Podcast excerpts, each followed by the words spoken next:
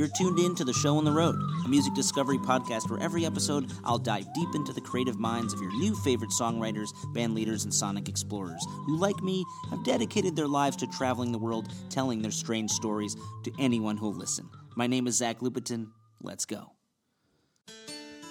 This week on the show, I want us to go back in time to a sweet, innocent era in American history we will call February 2020. It's there on the scratchy rug of a Holiday Inn Express that I taped one of my last face to face conversations before the pandemic shut us down with a living folk blues legend, song collector, violin collector, and shaggy haired guitar icon, David Bromberg. Before I started really paying attention, Bromberg was just one of those dusty, mysterious names I read about in dog eared history books of the fertile folk scene in Greenwich Village in the early 60s. And actually, he's part of the next wave who emerged out of that quirky forge after Bob Dylan and Joan Baez and Ramblin' Jack Elliott and other troubadour storytellers became national heroes. But unlike some of those icons, Bromberg preferred to stay in the shadows a bit. He was a bit harder to pin down and pigeonhole. His nerdy encyclopedic knowledge of American songwriting traditions made him a coffeehouse wonderkind, but he refused to write and perform in any one genre, even as he began recording beloved but underselling albums for Columbia Records. If there was one North Star guiding him all along, maybe it was the gospel blues and guitar driven roots of Southern luminaries like Doc Watson and Reverend Gary Davis, who taught a curious young Bromberg as he was dropping out of Columbia University. After that, it was off to the races. And at 30, he was a go to guitarist for Dylan, Willie Nelson, John Prine, and Ringo Starr, and he could be found jamming at Thanksgiving with George Harrison and picking songs for Linda Ronstadt to make into hits. Well, of course, he probably has the ego of a fleet fingered frontman. Bromberg struck me as someone who deep down doesn't really want to be the star attraction. He wants the songs to speak for him, whether it's the reimagined romps he creates of obscure Lead Belly tunes or his own sly eyed crack voice rock and blues, which he changes each time he tries them out. Do you ever sit in front of someone who's a little older than you, or maybe a lot older than you, and say, you know what, that's who I want to be when I grow up? That's kind of how I felt talking to Dave Bromberg. At 74 years young, he is just as passionate about playing his music now as ever before. And you know what? He exudes this I don't give an F energy that I really, really want to have at that age. And back in that earlier era when I talked to him, when baseball spring training was going blissfully ahead in Arizona as China and Italy began to lose a generation of its citizens to a new kind of plague, I was so thankful I could talk to him face to face right before he got to play LA's El Rey Theater. And hold on for a second. When's the last time you really talked to someone face to face? No masks, real close, looking into someone's eyes and asking them everything that you want to know about them. And you can tell Dave gets a little salty when I ask him some personal questions, but you know what? I would not have had the courage to do that over the phone. There was something about the intimacy of us being in his hotel room face to face that gave me the courage to dive deep. I do wonder if our conversations with strangers will change after this weird time.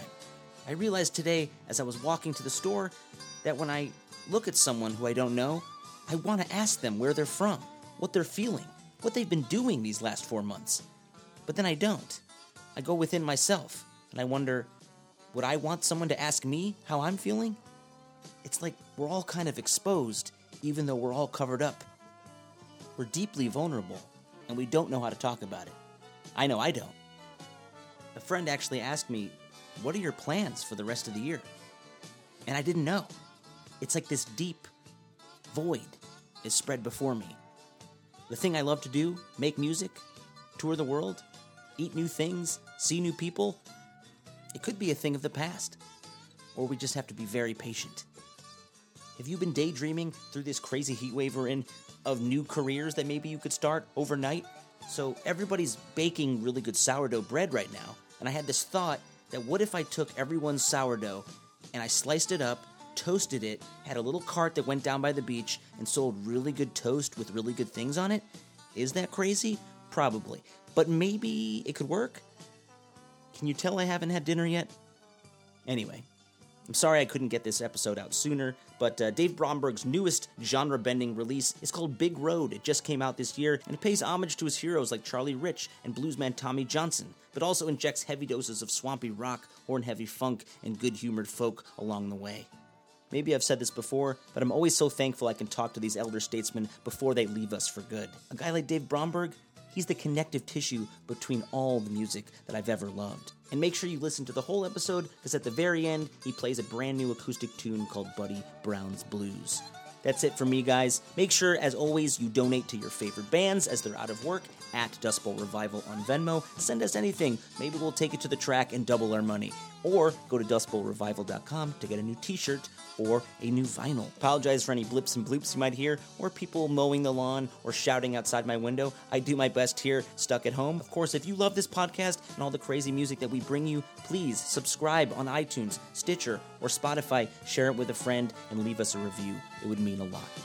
Okay, without further ado, here he is now, the young at heart, David Bromberg. I've got an outside woman, and boy, she's tight like that. I used to see her six times a week just to feed her cat. You don't believe I love you, darling. Look what a fool I've been. You don't believe that I'm sinking. Look at this whole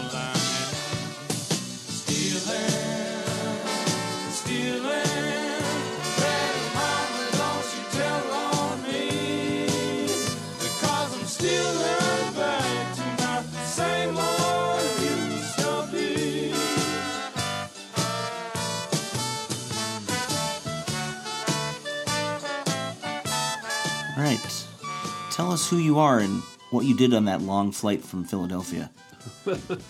Well, I'm David Bromberg, and I uh, I was uh, reading a, a novel called New York, which is basically historical fiction following a family through the history of uh, New York City.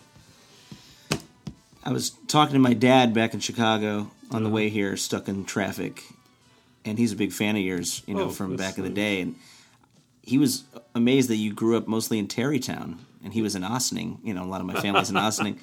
We just played a, a festival in Irvington, Uh huh. and uh, it's amazing how many folks came from that little Westchester area. I talked to Dar Williams recently too, who's from that same place. Um, do you think living so close to the city but not right in the thick of it kind of gave you this impetus to go into New York and, and seek out your fame and fortune as a young man?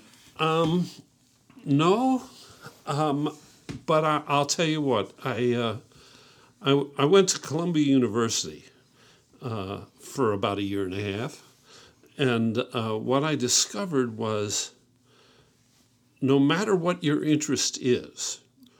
In New York City, you can find a whole bunch of people with the same interest. Right. It can be axe murdering, yeah. but whatever it is, Right. there's a bunch more people in New York, and um, I I didn't meet a whole lot of people uh, in Tarrytown who were interested in what I was interested in or the music I was interested in. So finding that in New York really, really got me enthusiastic about the city. But how does a guy like you, yeah, growing up in the suburbs, you know, obviously you're a white guy, but you grew up, I think, really into a lot of black blues artists, and you befriended them, and you sort of embodied a lot of that music throughout the decades and today. You know, where do you think that spark came from? What was the first thing that hit you?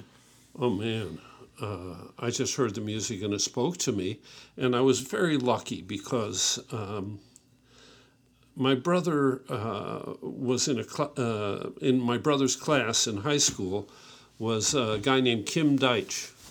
Uh, he he was a, a his father had been uh, he did uh, Tom and Jerry cartoons. He was a Right. cartoonist, and Kim did some of the uh, head comics. Okay. But uh, the point of this is that uh, Kim's dad had a fantastic collection of Blue 78s.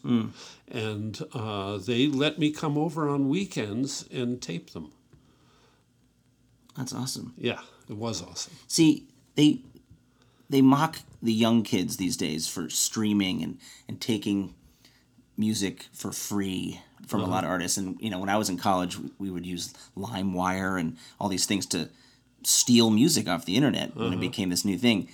But weren't we always kind of doing that in a way? I mean, when I was a young kid, I was I was literally recording on cassettes from the radio so I could have it in my own house. It's like there's always that Well, need to take uh, So you never bought a record? Never bought a CD? I did, but I'm saying is that there's always more than that To- going on. Today, nobody buys CDs. It's true.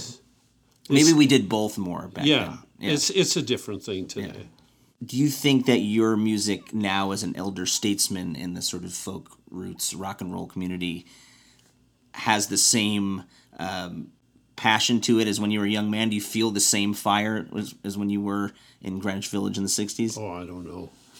I really don't know one way or the other. I should have warned you before the interview. I cannot answer overview questions. yeah. I'm too busy looking at the trees to see the forest. Right. And I like looking at the trees rather than the forest. Let's get a little more specific then, uh, because your new record, uh, Big Road, it really spans a huge um, arc of, of American music. My records were always like that. Okay. They, go, uh, they weren't anything like anybody's golden age or anybody else's records. Okay. Uh, uh, these days, there are some people who do something similar, or you know, not exactly the same, but uh, you know, there's there's more of uh, uh, people doing that. But believe me, when when I w- was playing in the '70s, which was my era before I got burnt out, um, nobody was doing anything like what I was doing, and I always figured, if what I'm doing ever becomes popular, I got a corner on the market. Yeah. what would you describe as the thing you were doing that was I was playing every type of American music I wanted to play, Right. which was pretty much every type of American music. and that's what I admire about you because I try to do a similar thing in my band Dust Bowl Revival and I think people sometimes scratch their heads and go, "Well, how do we describe you? Are you a, a oh. funk folk rock and roll orchestral, you know, diorama of, of historical People, American music?" that was a huge commercial problem for Right. me because the the record companies not only didn't know what radio stations to try and get me on, Right. But the but the record uh, stores didn't know what bin to put me in, Right. And the record companies didn't know what magazines to advertise me in. Right. That I, I did too many things for to, to make it simple to be promoted, and so it was. Uh, uh, where did they where did they put you at first in the 70s? In folk under the music? bees? yeah. That's it. Yeah, yeah. Yeah. Well, that, that's a good place to be. I, I, I have to tell you that uh, uh, for generations I've been avoiding being called a folk mus- uh, musician. I do some folk music, Right. But I do some rock and roll, Right. I, I did a lot of Dixieland, Right. I, I do uh, fiddle tunes, Right. Uh, You know, so the the reason that I've one one of the reasons I've avoided is because um, if you think about it, and you want to define folk music, I would define folk music as music, and you have to think about this because it's re- it's funny, but it's really true. Right. Folk music is music that's played in a situ or either has been played or is being played in a situation where there's no chance of money changing hands. Okay. Well, think about any folk song you know. Or it's something that maybe is almost part of the fabric of the society. Like it's just No, it's of- just it's just music that that was was done in a, in in a situation where money wasn't going to change hands. Okay. And then today there's something they call Americana, which didn't exist when I was Right. coming up. And that stuff sounds a little bit like folk music, but it's done for commercial intent. That's that's done where there's always a chance of money Right. changing hands. Well, I've been able to talk to some folks on this show, uh, like Peter Rowan, who Mm-hmm. loves spanning a huge amount of genres. He did Hawaiian music. He has a reggae album. He has uh, Mexican uh, folk music. He has rock and roll. He has bluegrass, which he's more known for. And there's this constant pigeonholing that goes on in the industry where people want to say, this guy is a folk musician, this guy is a bluegrass Yeah. singer, right? Um, and there's these two songs on your new record, "Standing in the Need of Prayer" and "Take This Hammer," that feel like it goes back to almost like the heart, the beginning of a lot of this music, which is gospel music, you know. And I had the opportunity of being on this stage in Denmark a couple years ago with the Blind Boys of Alabama Oh boy. and they it reminded me of those songs that they sang these sort of call and response percussive like it's coming out of your body and your soul at the same time you know? And standing in the need of prayer has this just clap and call and response part.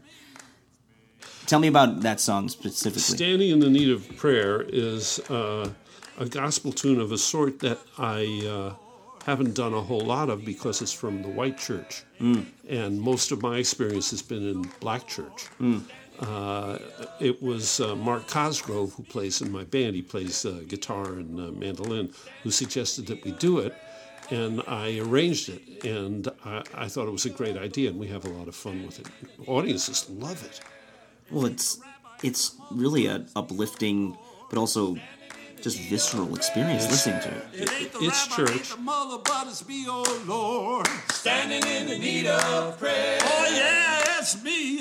It's me. It's me, oh Lord. Standing in the need of prayer. Oh, yeah, it's me. It's me. It's me, oh Lord. Standing in the need of prayer.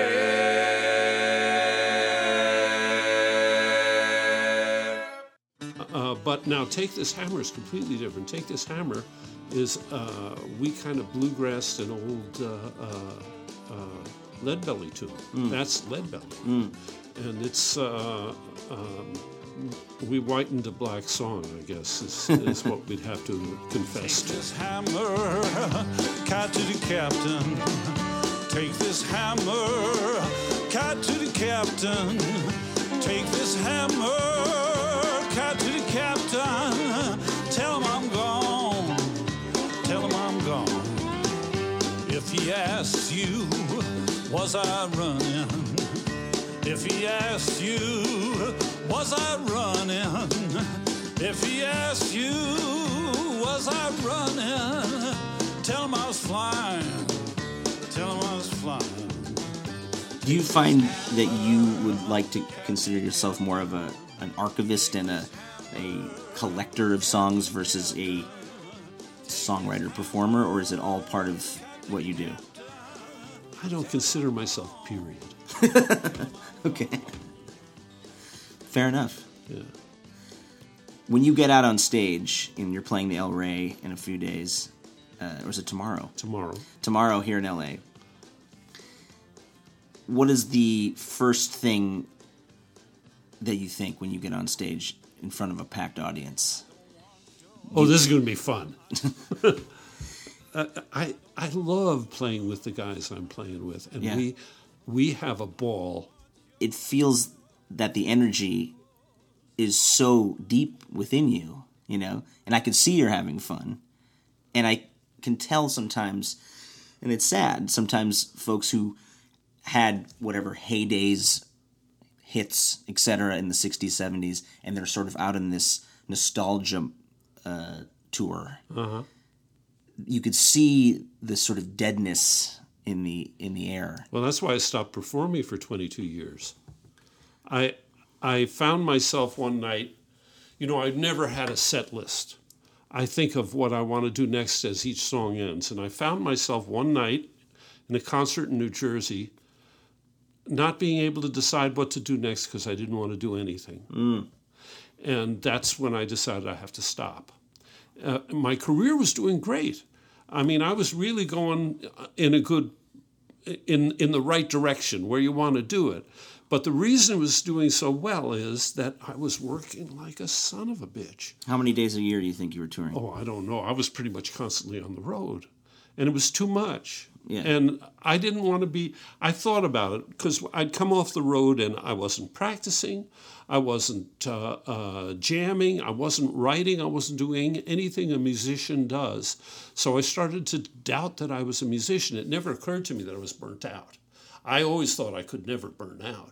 So I decided I didn't want to be one of these guys who drags his ass on stage and does a bitter imitation of what he used to love. And there are people who do that. And I just didn't ever want to do it. So I stopped. And this is what mid '80s. No, this was uh, uh, just about 1980, 79 or 80. Okay. Yeah. I mean, that's a very powerful thing to realize. There was a little bit more to it. Uh, uh, that was the main thing, but also uh, the fiddler in my band got run over by a truck. And uh, that hurt. It hurt a lot. you felt like the sound had lost something. No, I felt like I lost a good friend. Yeah. Was he on a lot of your previous records? Yeah, at that point, yeah. Yeah, that must have been really tough. It was tough. How do you find new band members now? Is it all word of mouth or old friends? The guys who who play with me, they're in for a long time. All of them. Hmm. The most recent member of my band, I think, has been playing with us for about three years, but he's the most recent guy. I found him because uh, uh, I'm talking about the, our uh, bass player, Suavek Zaniesienko. Uh, I, I had to look for a new bass player. I'd been playing with Butch uh, Amiot for 30, 40 years. That's a long time to have a relationship. That's that's how it works with me. That's that's very loyal. well, I I like the guys and we get something, you know, and and there's there's a there's a communication. The the, uh, the morale of this particular band is is fantastic. We're all ha- very happy to be playing with each other. And one of the things that occurs to me as, as you and I are talking is you're, you're talking about me as though I'm the one who's doing everything. Uh, I'm, it reminds me, I'm not the one who's doing everything. I don't know if you ever heard uh, the Mel Brooks uh, uh, Carl Reiner record, The 2,000 Year Old Man, but there's one track on it called The Folk Singer. And uh, Carl Reiner is interviewing Mel Brooks, and, and, and he said, Well, I don't remember what the question is, but what Brooks said is, We're all singing, I'm just the mouth.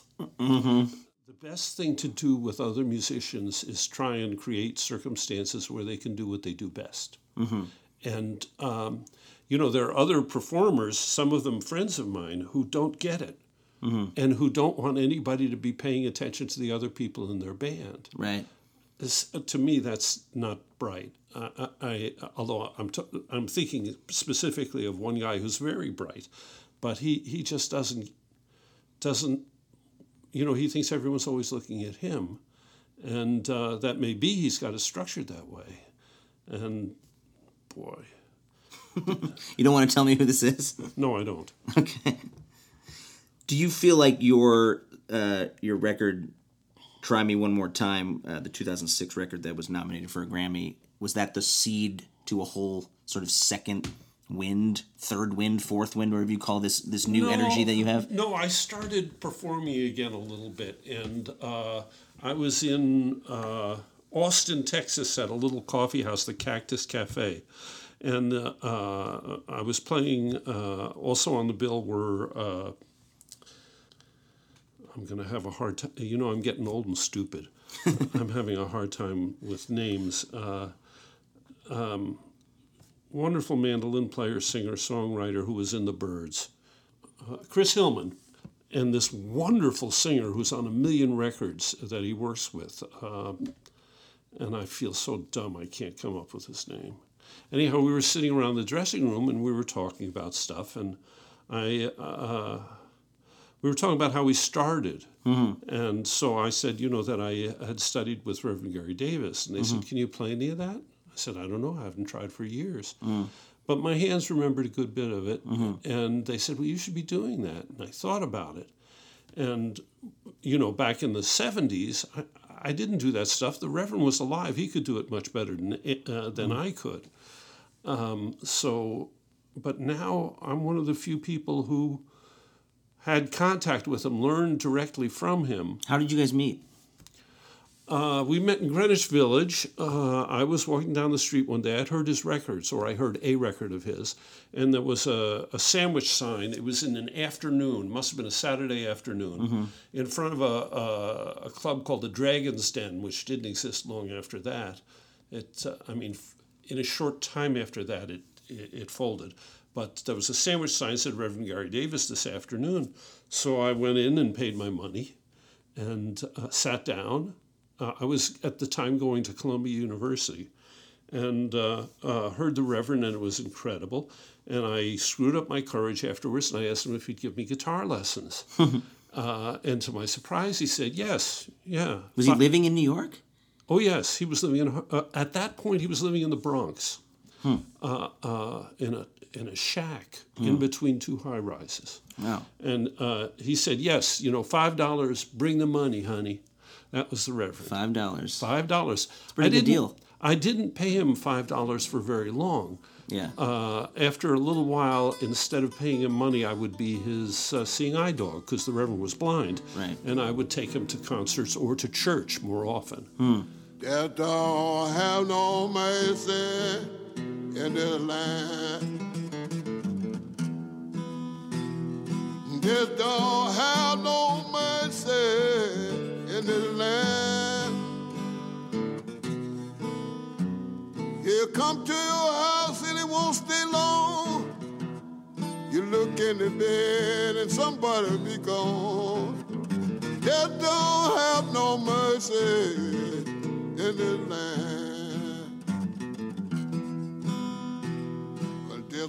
that kind of friendship that and that sort of kinship that you had with a, a much older musician that had a completely different upbringing and, and, and sort of sense of place where his music came from do you feel like it, he was almost like a way into a whole different life in a way i mean was he the spark that made you drop from I, I columbia Just, I just don't think of things in that way. so I don't know how to answer that. what was the thing that made you drop out of Columbia? The the moment the lightning hit your head, I have to do music. Um, I was in a situation uh, which made me fall apart, and I couldn't handle it. What were you studying? Oh, oh I, uh, this was my sophomore year. I mean, I was taking all the essential things, except I was taking some piano lessons and a theory course. But uh, uh, you know, most of it was the humanities and you know, just just the the general course of things. And you were able to meet up with guys like Doc Watson and Reverend Gary Davis, Well, and Mississippi that- John Hurt. I mean, I mean that is an amazing that, that, confluence that was of all a know, little bit after, Yeah. uh, except for the Reverend. I met the Reverend while I was still in college, and I also uh, got to play with. Uh, um, at Columbia at the time, there were some wonderful musicians. Uh, uh, you know, the song "Midnight at the Oasis" was written by David Nichtern, who, who became a very close friend of mine. Mm-hmm. He was at he was at Columbia. There's a great uh, bluegrass. Uh, they call him Doctor Banjo. Mm-hmm.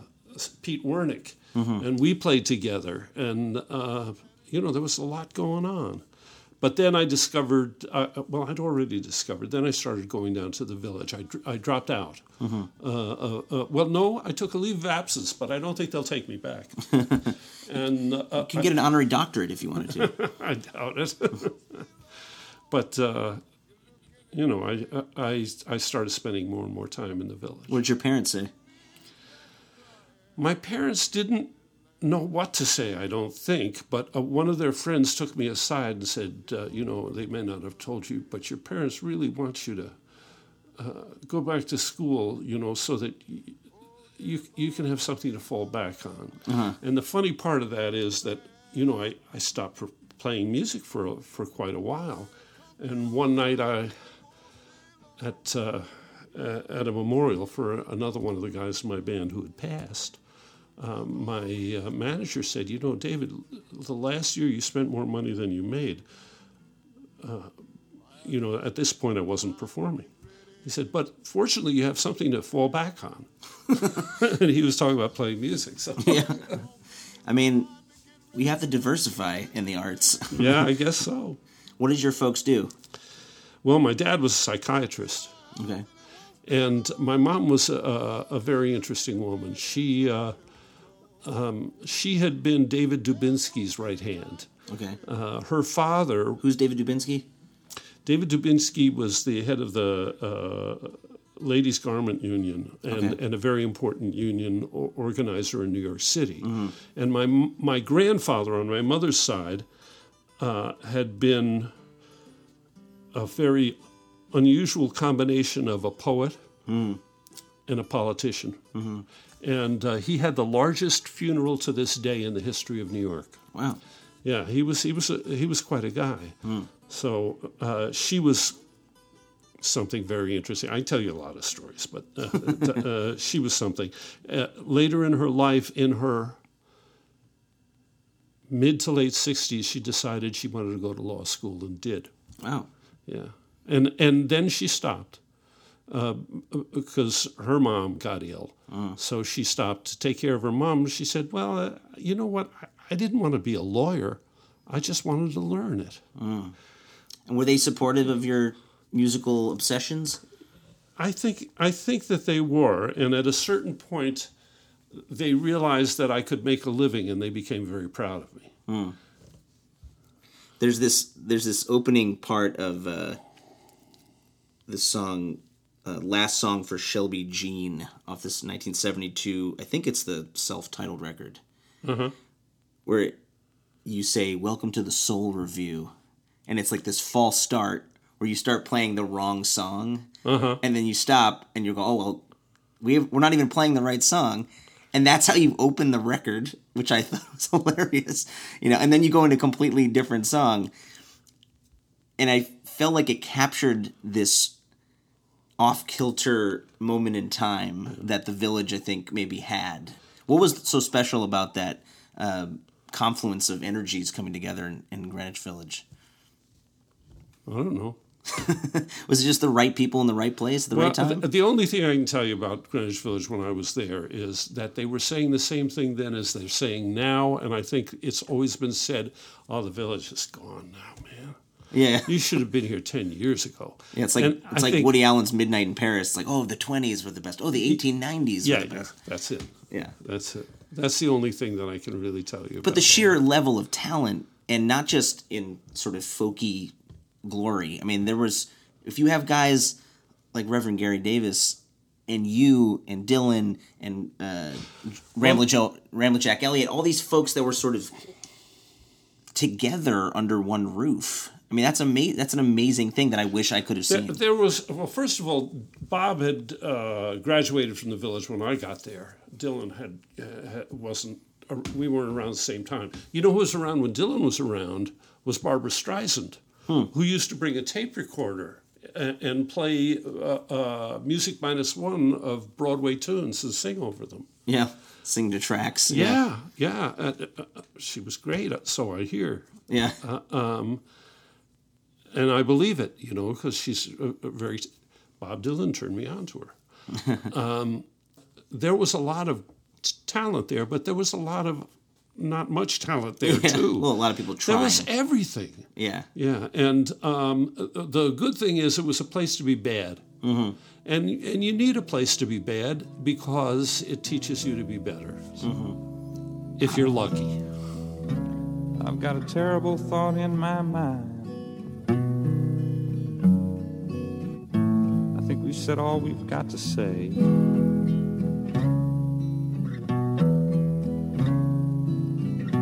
And that awful hour that you've been searching for, you finally found it yesterday. Now I think you know. Babe, it's time to go. Not tomorrow, but today. Tried in the past to make the thing last, but it only hurts for longer that way. How many bad songs until you write a good song? You think? No way back from here. 100? I don't know. I mean, I, I there's a, there's a guy, a, a lovely guy who lives out here named Jason Flair, and Jason is a tape trader, and he has found more tapes of me than anybody knew existed, including one tape where I'm singing my very first song, and boy, is it awful. Which song was it? Never mind. I'm sorry I said anything about it. I asked him to destroy it, but there's no not a chance. So uh, I, th- I I don't think I wrote too many before before I started doing things that were okay. Yeah, I, I wish I could get in a room with you and John Prine Well, Prine is wonderful. because I feel like there's an interesting yin and yang there. You know, Well, we worked together a bit. You know, I Yeah. played uh, guitar and mandolin on one of his records. Uh, Diamond in the Rough was the name of it, Uh, and uh, and we did tons of shows together. And he's he's wonderful. it's funny because my uh, one of my friends in this band called Front Country in Nashville, um, really great flat top guitar player. What's his name? Because I think I know this band. Uh, his name is Jacob Groopman. yes, I know Jacob. Yeah. And Melody. Yep. Yeah, yeah. In Front Country, we just played a show with them in Nashville Uh-huh. last week, and he's like, he's like, man, Dave is one of the best blues guitar players I've ever seen in person. He's like, no one even talks about him in that light, you know. And there's this really cool stomp blues thing in that title track the, of their new record, Big Road. You know, Yeah. what is that vibe? What is that energy in that song that you you know that you were trying to harness? I, I just, what I felt in it, you know, I, I, I really don't know how to answer that. Well, Big Road could mean almost Big Road was a Tommy Johnson tune. Yeah. The guy who did uh, Canned Heat. right. You know, Canned Heat's killing me. Yeah. He died of, of drinking Sterno, canned heat. That's what killed him. Uh, but Big Road was one of his tunes. He was he was a great blues man in the 30s. Big Road for me has this almost spiritual connotation, right? Uh-huh. Where it's the search and the journey, right? And you've gone in and out of music, right? You had what, 22 years hiatus? Yeah. You're making violins. Yeah. and then you're you all of a sudden are back in this Yeah. world and the energy the fire is hotter than it's almost ever been maybe you uh-huh. know and that's a really powerful thing that shows that the road almost you can go off the road and come back on the road and the road is always there Well, I think that's almost the, the literal meaning of the tune. Yeah. Uh, uh, it, because the first verse is, I ain't going down that big road by myself. Uh, Right. uh, and if I can't carry you, I'm going to carry somebody else. right So uh, um, uh, that's a guy, he's not talking about necessarily about a specific big road in my mind. right He's talking about uh, going through life. yeah So, but maybe, you know, maybe at one point Tommy Johnson was thinking of a specific large road. I don't know. but, but the thing about tunes is, uh, uh, songs, is they are what you find in them.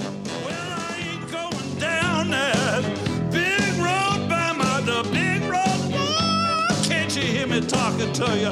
I ain't going down the big road by myself.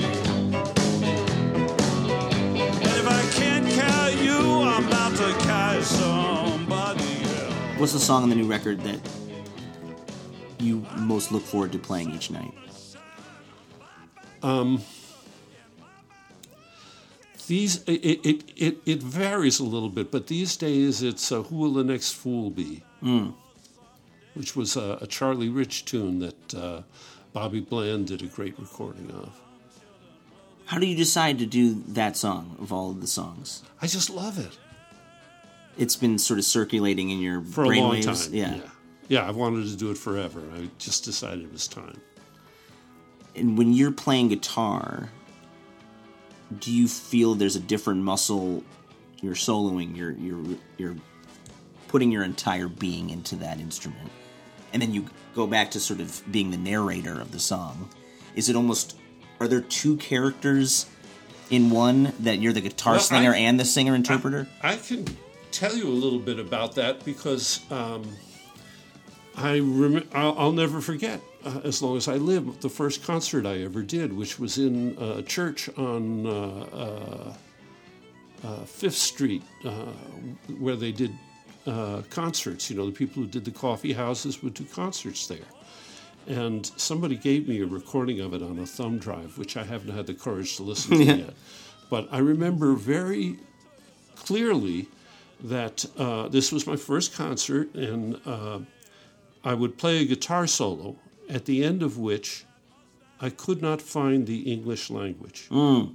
And this happened over and over throughout the night. So I'd have to play another chorus and maybe another and maybe another. And I had to find a way to bring my head out of the guitar. I, I had to see ahead uh, eight to 12 bars and, and find English and remember That's incredible. words.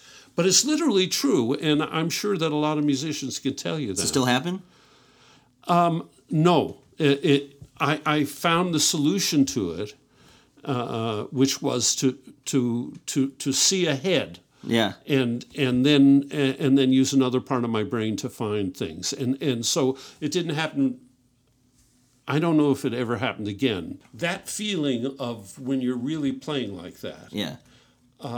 is better than any other feeling on the planet. Yeah. Uh, it's better than sex. It's better than anything. When when you feel as though you're concentrating so hard, you're not concentrating at all. Right. And all of a sudden, you're not playing. You're being played. The music is coming from uh, outside and coming out, and damn, it feels good.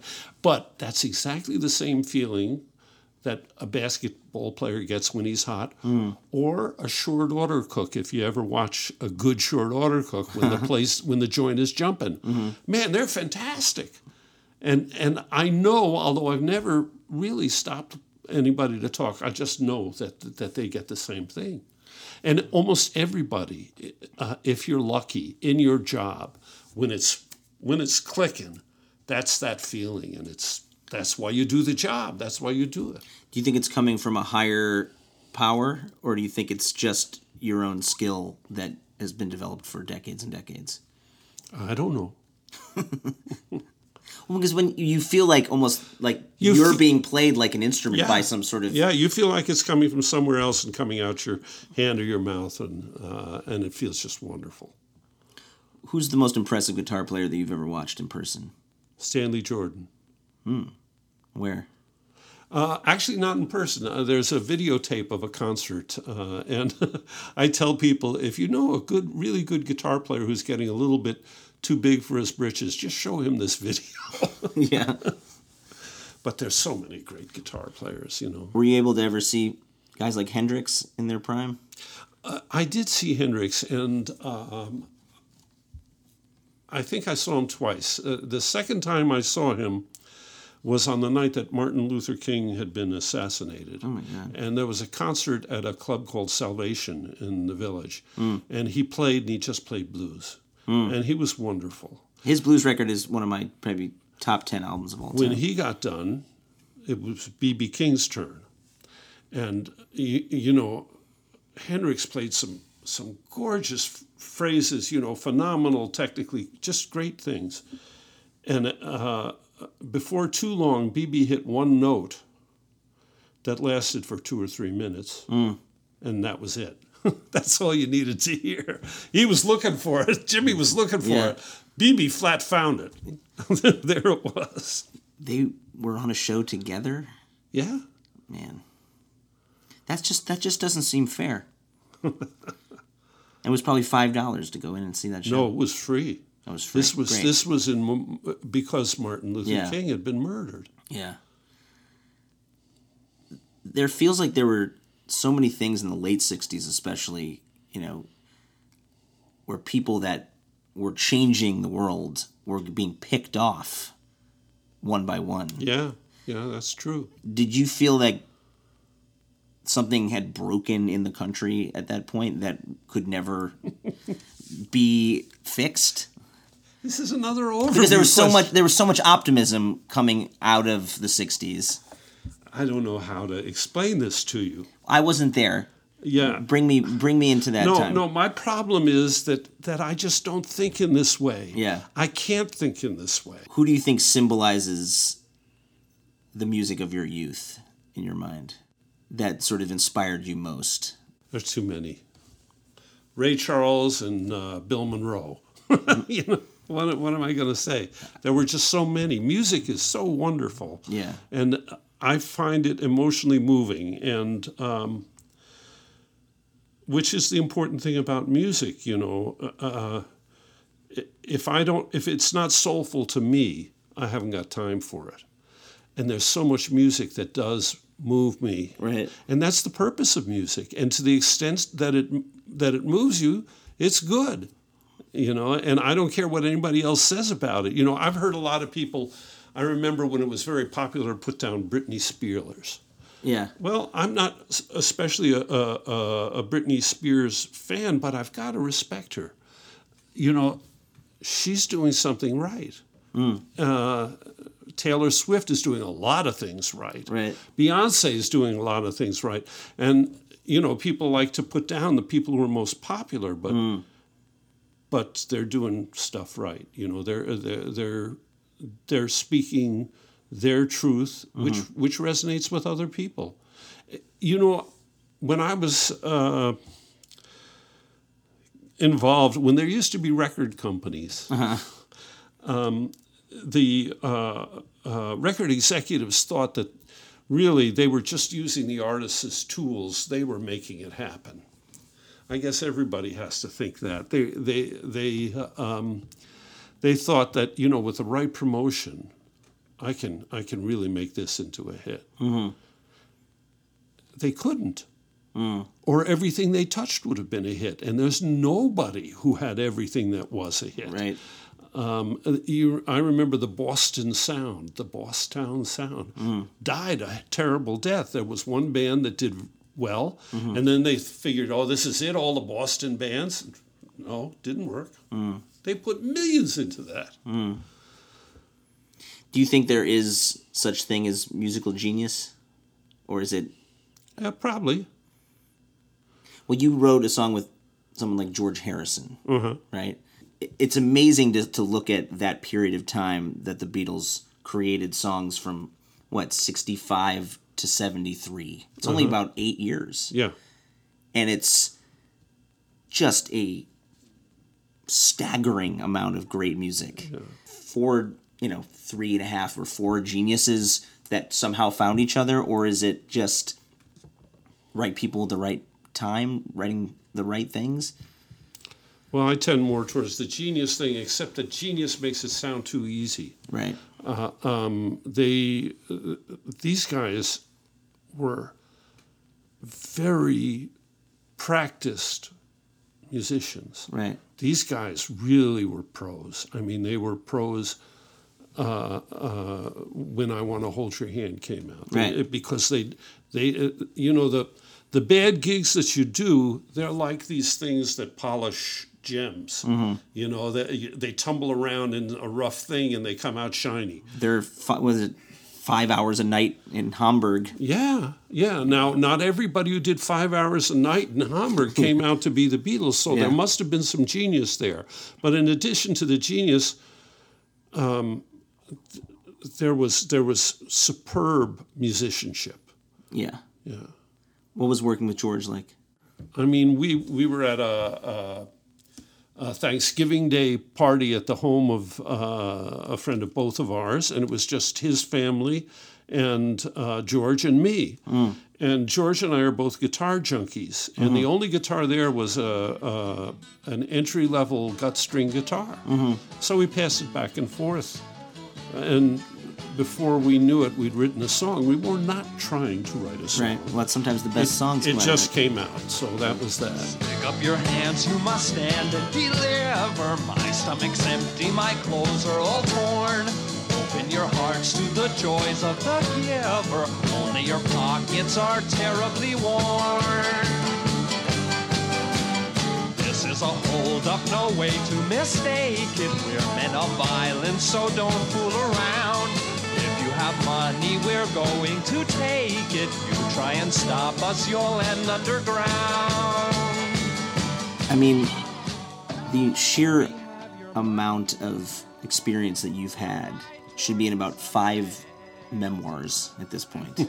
You I was a very lucky and continue to be a very lucky person. There's no doubt about it. but I think what is amazing is that I think you appreciate where you've been, but also are always looking forward to the next thing.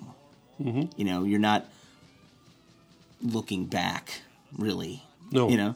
no, I, I've forgotten a lot of stuff. Yeah. One of the great things about working with Butch is that he remembers stuff that I had no idea happened until he told me. I'd forgotten all about it. But There's a song uh, that you found for Linda Ronstadt Uh-huh. called "A Long, Long Time." That you know, her music is is one of the things that I grew up with. My mom had her cassettes on loop in the car every day. You know, do you feel like your sense of um, your musical ear was a unique gift that you had that you were able to give to others? No.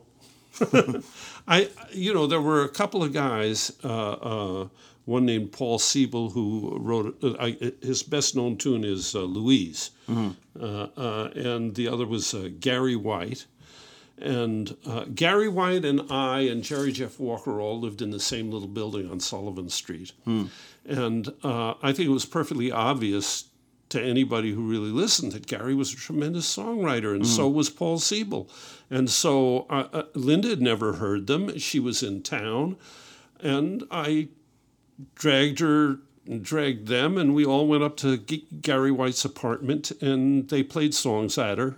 And her next album was uh, mostly their songs. Uh, and th- and that same night, she took a, a cab ride with Jerry Jeff. She, she- this is in her autobiography. Uh, back up to, north to her hotel, and he told her about the, uh, the, the McGarrigle sisters' song um, uh, "Heart Like a Wheel," and that's her favorite. But it, the, the the she was always over the top about my bringing her those songs. You know, um, I really brought her those songwriters. Right. and uh, and they they sang the songs to her, and I just sat there and played guitar. Do you ever have the fear that you would lose your ability to play and sing like some folks like Linda have experienced? Some people they can't almost give that gift anymore and it's heartbreaking to watch. Linda was relieved when she found out that she had uh, Parkinson's, although I understand it isn't really Parkinson's, it's another disease that's very closely related to it. Because she was having trouble singing, she couldn't understand it. So, uh, so when she had an explanation of why she couldn't control her muscles anymore, it was a relief to her. Um, I've lost things that I don't know that I can ever get back. Uh, Um, my speed, I used to play very fast on the guitar, and I just can't do it anymore. But I sing a lot better. so, so, so things. So I'm getting along. I, you know, the you get old and and and you you lose stuff. And I have a I have a tremor that interferes with my guitar playing. But I can, there's some things I have no problem doing on the guitar, and my singing's much better. And I, and I grew to love singing. You know, it used to be something I did in between guitar solos, Right. and uh, nowadays uh, I, I I learned an awful lot from. Uh, uh, Phoebe Snow, who was a good friend, and she really helped me quite a bit as far as singing go- goes. But I, I didn't I didn't really practice it till I stopped performing, and and then I started messing around with it, and and I, I you know it helped. So you step away from music after you're burned out and you dive head first into violin making? Well, my aim was not to be a, a violin maker, really. What fascinated me was how someone could pick up uh, a violin and, without referencing to the label, because they're frequently wrong, Right. Would look at the outside of it and tell you when and where it was made and sometimes by whom. Mm-hmm. I wanted to learn how to do that. So the first step was to learn how to make them, you know, how they're made. So, and, and that way you learn the different methods of making, which you can observe on, uh, on violins, which can give you a clue about the period it was made or the country it was made in or the region, you know. But why that why that part of music making? Why not make guitars? Well, guitar is a wheelbarrow next to a violin that's a rocket ship. Okay. Why? I don't know. It is. You know, the violin has a, uh, is, is a much more complex instrument. But you're a guitar nerd. You never played the violin, right? No, I do. I used to play violin. Okay. I used to, w- three of us, we do triple fiddle tunes. Okay. The only reason I don't still do them is that uh, um, Mark Cosgrove, who's the brilliant guitar player and mandolin player in the band, doesn't want to learn to play mandolin, and he's he adds so much hmm. that I, I figure, hell, okay, so I won't. I, I I only like to play fiddle when if I could hide behind two other fiddlers. Hmm. so he doesn't want to play fiddle. I'm with him. What makes a great violin sound better than a cheap violin? Usually it's the player. you know, the whole thing is upside down. The great violin should be the, in the hands of the beginners because they're much easier to get a beautiful sound out of. Mm. And the great players can, can make a cigar box sound heavenly. Yeah. Yeah. That's why I always when when parents you know come to our shows and they're like, I'm thinking of getting my young boy a, a guitar for his birthday. He's eight or something. You know, should I get him just a cheap you know Yamaha Guitar Center? I was like, no, because a crappy sounding instrument is very frustrating to play. Try and get them the best one that you can afford in Yeah. current circumstances. You know, I, I have a violin store, and one of the things that uh, I think is very important that many violin teachers forget about is that it, it has to be about the music Right. and uh, they they concentrate on technique to the point where it's like juggling. You know, put this finger here and do it this way, and you know that's that's important stuff. It, it it'll help you be good, but it's just as important to spend a lot of time listening to, to music you love, if not more important.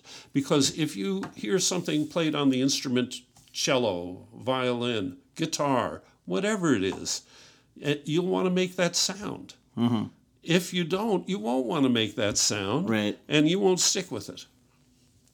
My dad went on the drive here I told him I was going to talk to you. He goes, Tell him that I was his roadie at Northwestern in Evanston, Illinois in the 70s for a show. and then I saw him years later crossing the street as I was mowing the lawn, like with a violin case in his hand. I don't know. I don't know why I told you that, but he remembers seeing you around Chicago as you Uh-huh. were learning. I think at the was it the Kenneth Warren School of Violin Making. Was- It's when I started there, it was called that. And w- w- The time I graduated, it was called the Chicago School of Violin Making. Yeah. yeah. I mean, there were places in my hometown in Evanston that my dad talks about where he would see Muddy Waters just sort of standing on the rug and people and the college kids eating lunch and watching him in the afternoon and seeing folks like Bonnie Raitt and you and my dad would carry your guitar in and you would play and then you you know go on about your day but it sticks in their brain you know Well, you know, the thing about all that is um, people uh, will talk to a, a, a musician they like in, in awe and amazement. And really, it's just what they do. right What do you do? You work in a factory? Yeah. Okay, this is what I do. right I do it every day. People ask me, don't you get nervous? yeah Why should I be nervous? yeah it's my job it's, my, it's what I do, yeah. yeah what was playing with Doc Watson like Oh, it was, it was a great deal of fun. He was just a fantastic player. And I worked out harmonies to some of the fiddle tunes he recorded, so we would do those. some of his stuff feels like he's his stuff and uh, Ralph Stanley when I listen to him. There's this spooky spiritual channeling that's coming from their music that transcends folk music, bluegrass, whatever you call Al it. Stanley was, so soulful. Yeah, Yeah, he was fantastic. I mean, it makes your hair stand Yeah, up. You know, yeah, listening to him. You know, Yeah. I mean, that's an it's an amazing thing. I think when music can transcend age and time and place. You know. That's what it's for. That's what it's for. Is it your hope that young folks can rediscover this music? I never thought about it. Well, if you like it, you hope you gotta hope that someone else will like it. Why? Yeah, if you like it, it's enough, probably. Exactly. yeah, The funny thing is, you know, that, that I think everyone in the band, we play for ourselves Right. and each other. right. The audience has something to do with it, but I've never figured out exactly what or how. So it's it's this, it would be the same feeling if you were in an empty room playing No, it wouldn't be. That's my point. Yeah, yeah. The audience does definitely have something to do with it, but Hmm. not necessarily. I mean, you can. I mean, if five of us could be in a in a, in a room without an audience and playing our our butts off and, and really getting inspired. But uh, uh, with an audience, you might get higher. I don't know. You know, Hmm. the, the audience does something, mm-hmm. but I don't know what. And I, I never feel like I'm especially playing for them. That's interesting. I think well, like you said, when you're deep in a guitar solo, right? It's almost like you're not fully there. Right. You know, you're on a separate plane. Yep. They happen to be watching you Yep. lifting out of your being, which is something that most of us cannot do. Mm-hmm. When you are creating a violin, is there a moment where you lift out of yourself? My thing is identification. Hmm. And yes, there are times when I'm on and times when I'm cold. Yeah. You know, there there are times when when I'm really good and I'm hitting it and I and it feels great. Hmm. You know, I'll be visiting a colleague and he'll have some mysteries and maybe maybe I'm spotting what they are. And uh, uh, and then there are other times when they're really obvious things and they go right by me. What can I say? You know, it's, it's you get hot and cold. Let's say that you have the ability to throw the David Bromberg Music Festival. Okay, money is no object. Where in the world would you throw it? And who would the first five people, dead or alive, be that you would book? I, there actually was such a festival, but I didn't have anything to do with throwing it. yeah. I had a little bit to do with some of the musicians. What's your favorite venue in the whole world? Oh, my favorite venue is the Stone Mountain Art Center uh, in uh, Maine. On Brownsfield, Maine. Brownsfield, Maine. I've been wanting to play there again. We played once and it was amazing. Yeah, but we all want to play there for the same reason. that dressing room is incredible, and they treat you so well. And they bake you a cake. And they bake you a cake, and the if you need uh, emergency or vitamins, it's on the wall. There are picks, and uh, oh, it's fantastic. The only place I've ever been that had my same pickup as a backup in case mine went out in the show. You know why all this exists? Because the woman who runs it and is the cook used to be uh, an Irish uh, folk singer, and she was on the circuit, and so she built it with her. She made it her ideal, and and she nailed it. okay, humor me. You can bring five artists, dead or alive, to Brownsfield, Maine to join you on an evening no one will ever forget. Who would those people be? Oh, Mac Rebennack, you know, Dr. John, uh, Bob Dylan, um, uh, and the Beatles, and that's enough. Great. Sign me up. yeah. do you think that you maybe not uh, for whatever reason finding that same level of hero worship fame as someone like bob dylan is a gift or do you imagine what your life would be like if something had happened to you like that I actually have imagined uh, that because uh, I had some close encounters of the third kind. Um, there's only so much patting myself on the back I can do.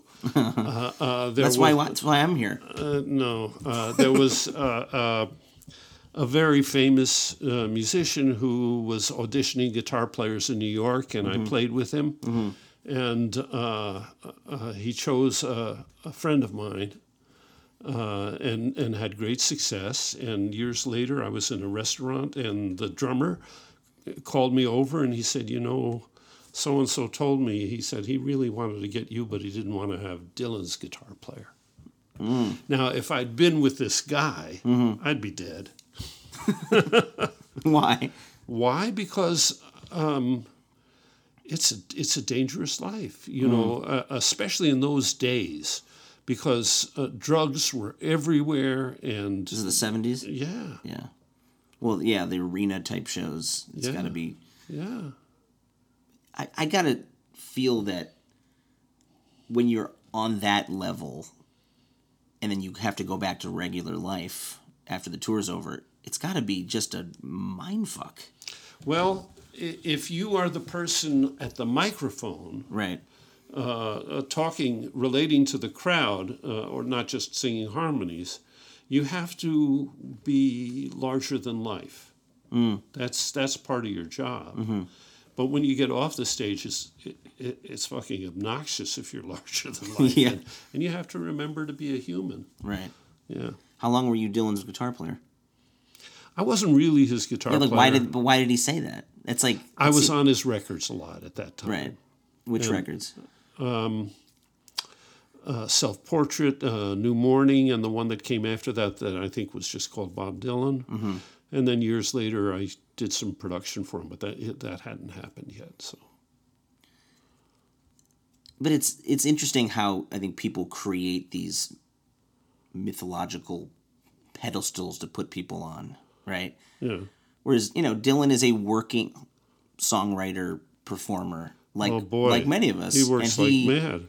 never stops, right? Nope. But I think there's this uh, canonization of some of these people, you know, where someone like you, I think, who has bridged so many genres and written so many types of songs, found so many songs and brought them into the light, I think deserves some more of that spotlight in my mind. Yeah, maybe, uh, uh, maybe so, but uh, maybe I should be grateful that I didn't get it.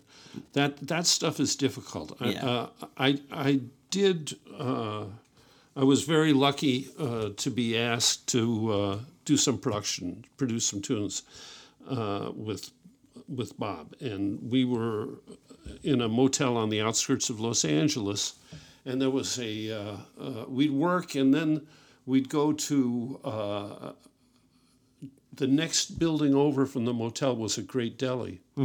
We could never get from the motel to the deli without three to five people stopping him and telling him how they changed his life, and and that's a that's difficult stuff to bear. In Right. addition, how long do you think you could last? Uh, having people talk to your name and lights and not to you Yeah. and and telling you that you were the greatest thing since sliced bread, and and you, really nobody is. You know, Right. We're, uh, it, it- how long do you think you could last? You know, I've I've seen people who I know and like, uh, you know, talk about the little people, uh, and you you know, I, I that's not very attractive. Yeah. But I understand why they do it because they've been Yeah. They've been lifted up by everybody. You have to begin to believe that's who you are. That's what I think, you know, So I might be very lucky. Yeah. I mean, because I think you do get to do what you love, right? And you've had a multifaceted life. There's a poem by Henry Wadsworth Longfellow that I- I read the other day that for some reason it really reminded me of uh, your new record. It's called The Arrow and the Song. Mm-hmm. I'm going to read this, and then I want you to think about the first thing that comes to your brain. Just bear with me. The arrow in the song. I shot an arrow into the air. It fell to earth. Mm-hmm. I knew not where, for so swiftly it flew, the sight could not follow it in its flight. I breathed the song into the air. It fell to earth. I knew not where, for who has sight so keen and strong that it can follow the flight of song? Long, long afterward, in an oak, I found the arrow still unbroke, and the song from the beginning to end I found again in the heart of a friend.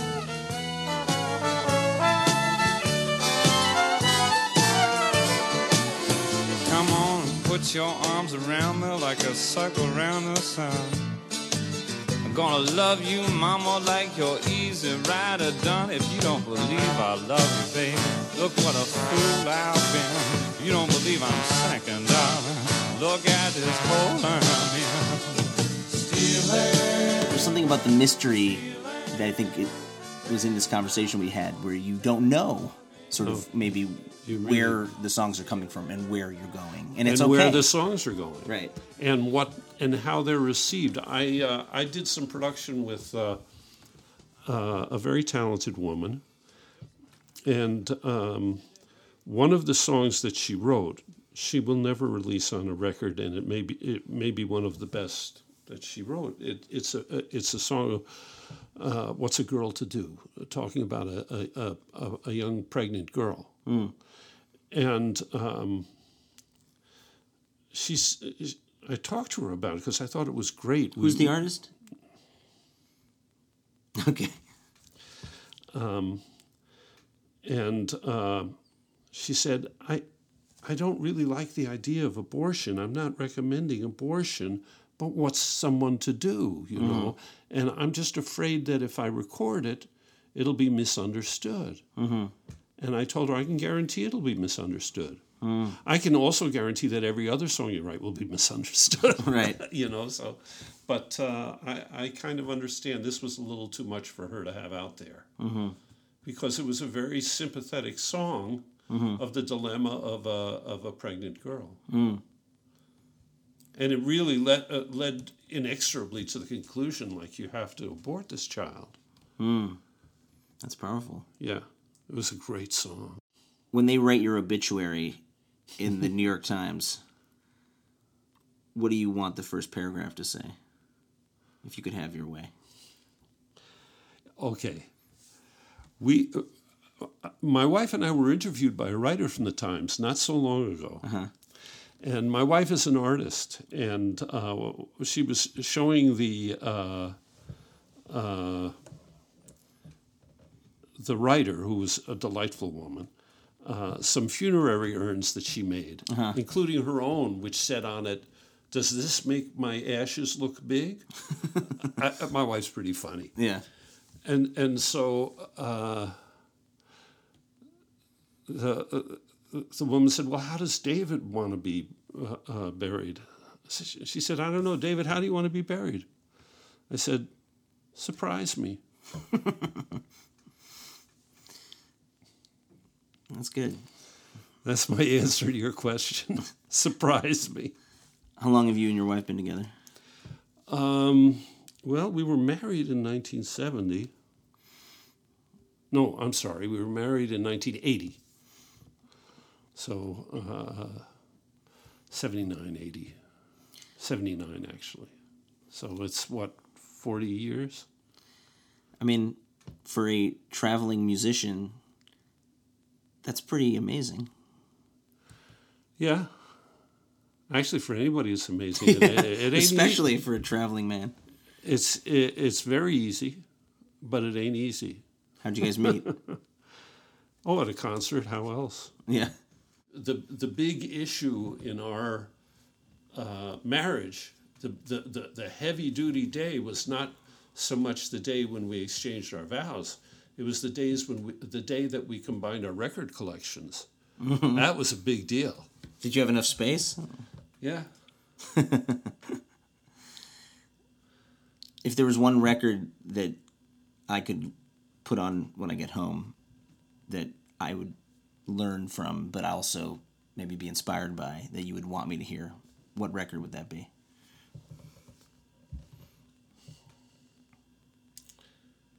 Well, there's a couple of Nonesuch records I really like. Uh, one of them is of a group called the Penny Whistlers. And the Penny Whistlers were uh, six or seven women from the Bronx. And they sang music uh, from uh, Eastern Europe in the language they were written. And, and, and there's some, some beautiful things, which introduced me to that whole music. And uh, uh, it's fascinating stuff. Um, so I probably would have started with the Penny Whistlers and then gone to the Bulgarian State or- Orchestra recordings with a chorus. Okay. Uh, um, and then uh, there's another record called The Real Bahamas Okay. that was recorded, actually field recorded by two friends of mine. Peter Siegel and uh, Jody Stecher went down to the Bahamas and recorded some fantastic music. Is there any world music that you would want to start playing that you've never tried before from a certain region? I don't know. It has it, it, it hasn't hit me yet. I mean, I, I play a little bit of Irish music and have for many many years, but very little and not very Irish. Um, but uh, um, that music is uh, present in American fiddle music. You know that that's the the the the the uh, dictionary of tunes of Scotch and Irish. Uh, but there's something interesting about the American version of them and the Canadian version. We both had the same groups of people uh, and the same fiddling that our fiddle music tradition came out of, and they sound completely different. And the difference, I'm con- convinced, although you know maybe people would not see it the way I do, but is the presence of African Americans in the United States that that made the music completely different. The the stories of uh, uh, the slaves in colonial America always talks about them playing fiddle. And the and the banjo, you know, is an African instrument. Yeah, but the fiddle is, it, Yeah. you know, most of the great blues guitar players played fiddle before they played guitar. Mm. Big Bill Broonzy, uh, Lonnie Johnson, Mm-hmm. who also recorded uh, uh, on fiddle. Most of them, well, the first instrument was always the, the diddley bow, Mm. which is a wire from the top of the house that you. Right. Yeah, there's a, an amazing uh, folklorist and uh, you know banjo guitar player, interpreter, singer, uh, Dom Flemons. I don't know if you've I ever know played with- Dom. Yeah, and uh, his episode in here was so long we had to do it in two episodes because he's Uh-huh. he's an historian, you know. But his whole uh, album Black Cowboys tells us about this history that's sort of gone, you know, into the ether, and a lot of the you know the African American settlers in the West were creating music and culture, and were also these mythical sort of figures that we don't think of as black. We think of as these strong jawed white guys with cowboy hats and Gene Autry and stuff. But there was this whole Yeah. black presence in the West that has been forgotten. And there were a lot of black country musicians, uh, uh, black fiddlers, country fiddlers. Yeah. And even the blues players. Uh, I, I've just been reading um, Alan Lomax's book. The, the Lomax's father and son did uh, the in depth research uh, on American folk music, especially throughout Mississippi. Right. And um, they discovered that all the blues singers they ran, uh, ran into also knew country uh, uh, stuff. Right. As a matter of fact, uh, they wrote down the, the albums that they saw in every juke joint. And then, if they found a blues singer at his home, they wanted to look at which 78s he had, and they wrote down. And uh, in all of these juke joints, they, they would always find um, Woody Herman and Roy Rogers. And when they looked uh, at uh, Muddy Waters' collection, McKinley Morganfield at the time on Stovall's plantation, yeah, he had those too. Eh, that's what was listened to. Yeah. Yeah, it was. And and the other thing is, I, I was very privileged to uh, uh, early in my career produce a record of, of Johnny Shines, uh, who traveled with uh, uh, Robert Johnson as much or more than anybody else, and um, I suspect that all the blues people hated that record because I produced him the way I would produce myself. You know, I used.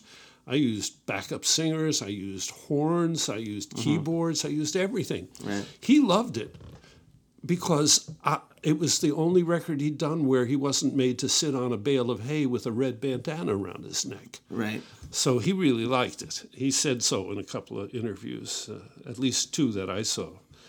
Um, anyhow, he told me that Robert Johnson was just as likely to sing a Bing Crosby tune as he was a blues, because he was a professional musician and he had to sing what his audience wanted to hear, and what they wanted to hear was what was on the radio.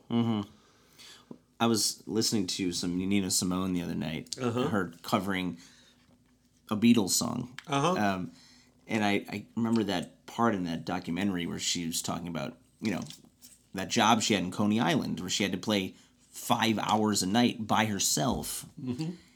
Every song that people would ask, whatever was on the radio, mm-hmm. and she had to learn it almost on the spot, mm-hmm. you know, and it sort of seeped into her bloodstream. Yeah. And then once she became a performer in her own right, she brought it back into this crazy new version, and it was it's so powerful. Some of her mm-hmm. covers, you know, and it's not, you know, sort of a cheap money grab. It's like her really interpreting and Yeah. bringing, you know, here comes the sun in a way that mm-hmm. almost George Harrison would never have imagined it to be played. I, I suspect, though, that Robert Johnson had to be as close to the what was played on the radio as he could for his audience. I suspect. I don't know for sure. Mm-hmm. Um, Johnny Shines said that uh, he and uh, Robert would be at a cafe somewhere, and there'd be a new tune on the radio, and they'd be talking while it was being played, and then later on that day, he'd be singing every word of the song and every note. So. What do you call that? An autodidact? Or when you can, An autodidact is a self-taught musician, Yeah. and I don't know that he was an autodidact. Or uh, what do you call that? When someone can learn a song on the spot. Elton John is was like that. Oh, yeah? As a kid, I just finished his autobiography. He Uh-huh. he heard a song once and he could play it by memory. Uh-huh. Ten minutes later. That would be fun to be able to do that. Yeah, I don't think I can do that no, at all. me neither. What song would you like to play? Oh, um, the most recent thing that I've written, Great. which is a blues, and it sounds like an old one in, in a lot of ways, even though there's some modern stuff in it. There's a verse um, that I've always loved uh, that turns up in various blues, but it it's always an orphan verse. There's Right. no verses in front or behind it that, that relate to it. So I took it and I made a whole song uh, from it. Great. What's it called? Uh, Buddy Brown's Blues. Buddy Brown's Blues.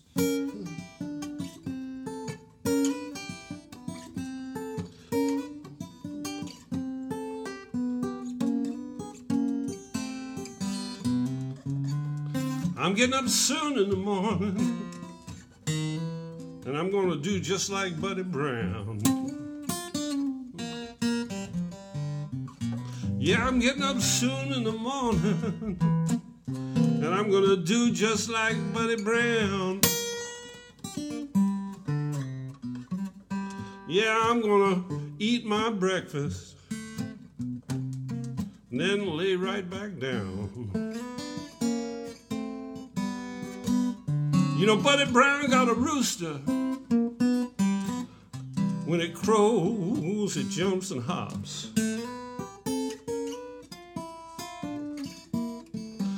Buddy Brown got a rooster.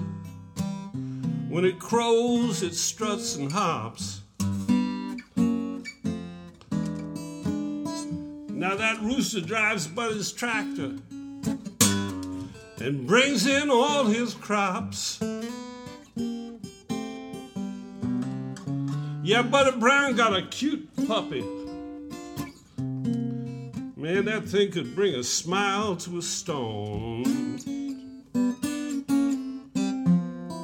Buddy Brown got a cute little puppy.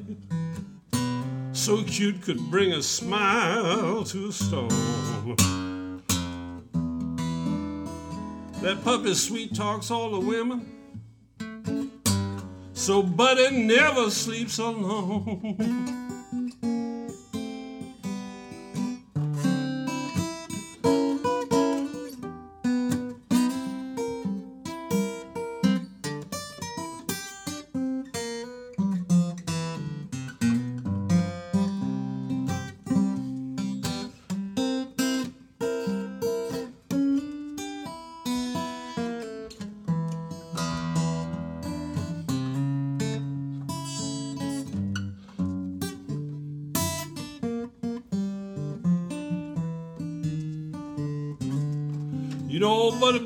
A mule.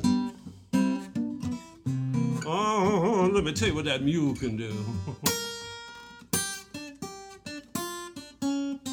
yeah, Buddy Brown got this old mule. Mm, let me tell you what that mule can do. That mule can sure enough whistle and dance the Macarena too. this, uh, these times are hard. Out in the country and in the town. Uh-huh. These times are real hard uh-huh. if you live in the country or in the town. unless you win the lottery or your name is Buddy Brown.